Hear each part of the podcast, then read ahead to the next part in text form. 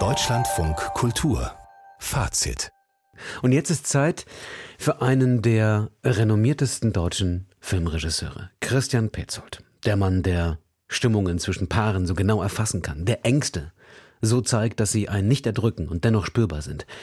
Die innere Sicherheit damals dieser Film, auch schon wieder über 20 Jahre her. Dann später Jella, Undine und jetzt Roter Himmel.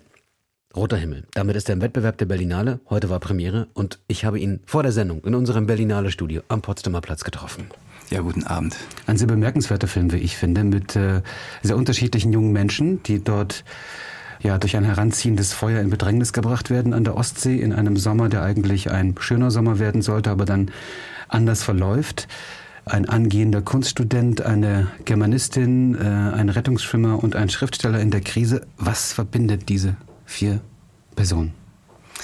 Ich muss sagen, dass ich, als ich hier vor drei Jahren äh, mit Undine war, bin ich kurz danach mit der Paula Bär, die ja auch äh, eben diese äh, Literaturwissenschaftlerin spielt, mit ihr in Paris gewesen. Wir haben uns beide mit Covid infiziert und sind die ersten Covid-Patienten mit gewesen in Berlin, als wir zurückkamen.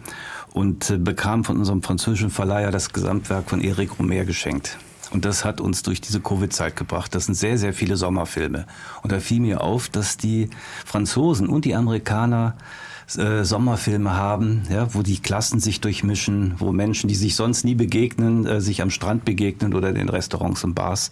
Und in diesen zwei Monaten des Sommers auch etwas passiert mit ihnen. Also in Frankreich nennt man das Education sentimentale. Und dann dachte ich, die Amerikaner haben das auch. Bei denen ist das meistens ein Horrorfilm. In Frankreich ist es Liebe, in äh, Amerika ist Horrorfilm. Man merkt jetzt auch bei unserem Film hier, Roter Himmel, merkt man auch, dass so Horrorfilm-Elemente drin sind. Wir haben ein Auto, was eine Defekt hat. Wir mussten, müssen eine Abkürzung durch den Wald gibt es. Es gibt Geräusche. Ne? Also es gibt von beiden Sachen, dem amerikanischen Sommerfilm und dem französischen Sommerfilm gibt es etwas. Und das hat mir, äh, das hat mir immer gefallen, diese Durchmischung. Da dachte ich, warum haben wir das in Deutschland nicht? Liegt das daran, dass wir hier äh, verschiedene Bundesländer haben, mit, äh, dass die nicht alle gleichzeitig Sommerferien haben, dass sie sich nur auf den Autobahnen begegnen, die Jugendlichen oder die Klassen? Ja? Und darüber habe ich viel nachgedacht und dann ist daraus eigentlich aus diesen Überleg äh, Überlegungen dieser, dieser Film entstanden. Mhm. Aber es sind äh, auf jeden Fall schon mal vier junge Menschen, also relativ jung, die am Anfang ihrer Karriere äh, stehen. Einer, äh, sozusagen der äh, angehende Kunststudent hat sie noch vor sich, ist relativ entspannt. Der Schriftsteller ist eigentlich der, der am meisten, glaube ich, in einer Krise steckt mit seinem zweiten Buch, mit dem er irgendwie selber nicht zufrieden ist und ein ziemlicher Spielverderber. Thomas Schubert da in dieser Rolle, auch eine tolle Entdeckung als Schauspieler, finde ich. Der scheint ein bisschen im Zentrum dieses Films zu sein. Was hat Sie an dieser Figur so fasziniert, an diesem Schriftsteller in der Krise? Das hatten wir ja schon mal, auch an anderen Orten immer wieder. Das ist ja ein klassisches Motiv. Ne? Ja, habe ich mich auch gefragt, äh, warum, warum er nun der Mittelpunkt ist und er ist in jeder Einstellung. Ja? Ähm, und äh, alle haben ja äh, vom Team und von den die Schauspielern, besonders die mich gut kennen, Matthias Brandt und Paula Bär kennen mich richtig gut, ja? die sind irgendwann drauf gekommen, dass dieser zweite Roman, an dem er sitzt, an dem er verzweifelt, dieser Schriftsteller, an dem er, mit dem er nicht weiterkommt und der offensichtlich beschissen ist, ja? dieser zweite Roman heißt ja Club Sandwich. Ja, über den wird sich lustig gemacht. Mein zweiter Film hieß Cuba Libre. Ja? Das haben die beiden rausbekommen, Paula Bär und Matthias Brandt. Und damit haben sie mir eigentlich selber den äh, im Grunde mein, meine Erinnerung geöffnet daran, dass ich bei diesem zweiten Film eigentlich genauso ein verkrampfter Stinkstiefel war, der eigentlich nur Regie gespielt hat und kein Regisseur war. Und das ist ein bisschen das, was äh, autobiografisch in die Figur eingeflossen ist, ohne dass ich das wollte, aber es ist nun mal passiert. Hm, das waren auch so ein Spielverderber, ja? Der sich auch am Strand nicht ausgezogen hat im Sommer und auch nicht ins Wasser wollte. Nee, ich habe hab dann den Protestanten gespielt. Also der, der, ich muss arbeiten, ich muss wahnsinnig arbeiten. Ja. Im Gegensatz zu euch habe ich zu tun. Ich, ja, genau, sowas. Diese, das gibt ja diese Leute in den in Sommerferien, die sich zurückziehen und daraus irgendwie noch so eine... Demonstrativ ein bisschen auch, oder? Ja. ja. Und, mhm. und die reizen einen natürlich auch. Ja. Und deshalb bekommt der Film vielleicht auch was äh, Humorvolles, ja. Weil die äh, Nadja, gespielt von der Paula Bär, diesen, diesen Krampfhaufen von Mann ja, natürlich triezt, weil das unheimlich Spaß macht macht, Krampfhaufen zu sehen, die äh, sich entkrampfen und dabei in Panik geraten. Aber Ihre Covid-Infektion hat offenbar eine entscheidende Rolle gespielt für diesen Film, so wie ich es verstanden habe. Also Sie haben sie ja, glaube ich, sehr heftig gehabt, ne? Und haben äh, die Pläne für den Film ja schon gehabt und dann kam diese Infektion und dann hat sich einiges geändert. Was, was hat diese Erfahrung, also auch Ihre körperliche Erfahrung mit Ihnen als Künstler gemacht? Nein, das war so, ich hatte schon eine andere Geschichte. Ich hatte einen Roman von Georges Simenon, die Rechte erworben und habe schon an dem Drehbuch gesessen. Das war schon recht weit gediehen. Und äh, das ist ein dystopisches Buch, ein, besetztes Land, äh, Jugendliche, die kaputt gemacht werden durch Besatzungsmacht und äh, Entmoralisierung. Ähm, der Schnee war schmutzig, heißt der Roman. Und ich hatte dann, als ich die Covid-Erkrankung hatte und im Bett lag, überhaupt keine Lust mehr auf Dystopien. Ja, dann fing es noch an, dass ich das Gefühl hatte, dass alles müssen die äh, jungen Menschen bezahlen. Ja? Die, äh, die dürfen nicht mehr auf die Parkbänke sich setzen, die dürfen nicht mehr draußen sein, die dürfen sich nicht treffen. Die, die mussten, äh, die, die Uni, Schulen, alles zu, Clubs, Kino, nichts. Ja? Und es gab auch so ein bisschen von der Erwachsenenwelt so ein bisschen so eine Art von äh, haben sie auch gut, haben sie verdient. Ich habe damals in der Lettre so einen Text gelesen, der hieß, die großen Ferien sind vorbei. Und da war so ein bisschen so, ihr habt ja, oh, ja, ihr habt doch, ihr habt's doch viel zu gut gehabt. Mhm. Ja? Und das ging mir so auf die Nerven. Und die Sehnsucht, dass es mal wieder ein Sommer wird. Ich habe dann auch noch den, auf Anraten von Matthias Brandt, den Sommernachtstraum von Shakespeare noch mal gelesen, sagte so Lichtungen, Körper, Sommer, ja? dann auch dieses, diese Entscheidung, äh, den Film in amerikanischer Nacht, also Day for Night zu drehen, weil das märchenhafter ist. Ja?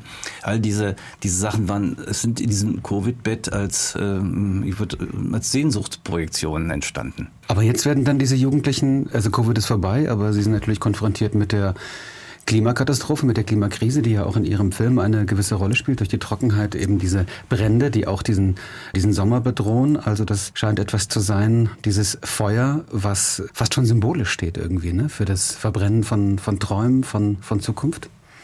Ich hatte, ich hatte damals, als ich, als ich äh, ähm, den Kindern noch aus den Kinderbüchern vorlesen musste, die sind jetzt ausgezogen, aber das muss ich nicht mehr, da äh, fragte mich mal meine Tochter, was bedeutet Totenstill? Ja?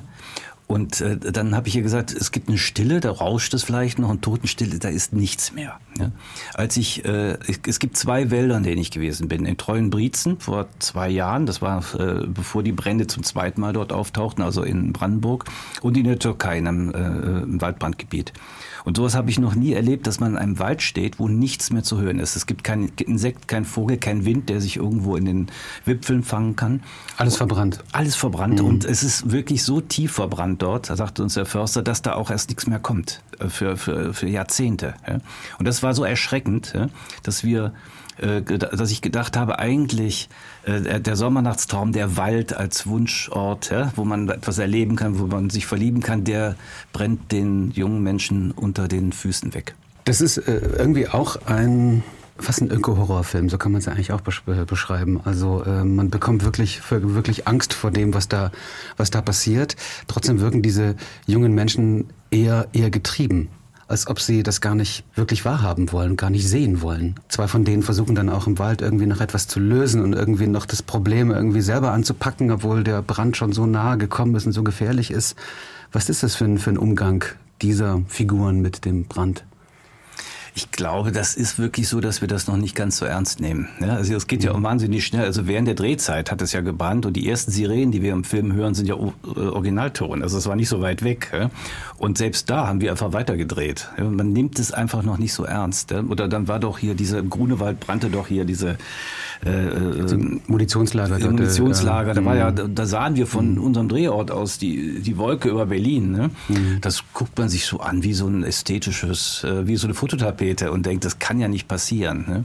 Und ich glaube, so ist es auch, dass man einfach, aber lass uns erstmal den Urlaub weitermachen. Oder Leute, die äh, beim Tsunami noch noch mal ins Hotel gelaufen sind, um ihre EC oder äh, Karte oder ihre, ihre ihr Handy zu retten ne? und dabei umgekommen sind. Dieses diese die Gefahr, die ist nicht die kennen wir nicht mehr. Aber auf jeden Fall ist es die Ostsee. Also mit Barbara haben Sie auch schon gezeigt, mhm. dass Sie sie gerne an der Ostsee drehen. Ich glaube auch ähnliche Drehorte, ne? ziemlich nah dran dort, Ahrenshoop und Umgebung. Was fasziniert Sie an gerade der Ostsee, gerade an der Stelle dort? Komisch, als wir nämlich äh, diesen, dieses mit dem Fahrrad dort gedreht haben, ja, äh, dieser kleine Fahrradunfall, den die Paula hat, das ist nicht weit weg von dem Fahrradort, äh, wo die äh, Nina Hoss in Barbara langfährt. Und an diesem selben Tag war auch wieder unfassbar starker Wind. Wir dachten schon, wir können nicht drehen, aber war das das Schönste für den Film, dieser Wind. Auch bei Barbara war das ja so. Die Ostsee ist ein Meer, auf das man sich nicht verlassen kann. Und das gefällt mir daran. Wenn man zur Nordsee fährt, weiß man, wie die aussieht. Wenn man ins Mittelmeer fährt, weiß man, wie das aussieht. Auch der Atlantik mit Ebbe und Flut und so kriegt man irgendwie, kann man sich darauf verlassen. Die Ostsee sieht jeden Tag anders aus. Die ist zwar jetzt nicht so, ich würde ich mal sagen, das schönste Meer der Welt, ja, aber es ist eines, auf das man sich eben nicht verlassen kann und was eine fantastische Küste hat.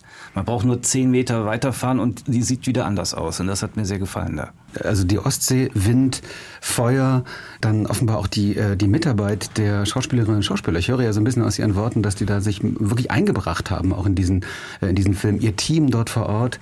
Was waren das für, für Dreharbeiten? Wir reden ja vom Sommer letzten Jahres, ne? Mhm. Mhm. Das war, äh, bis vor sechs Monaten haben wir eigentlich noch gedreht, fällt mir gerade ein. Das, das ist relativ schnell. Das ne? war sehr, sehr schnell alles. Mhm.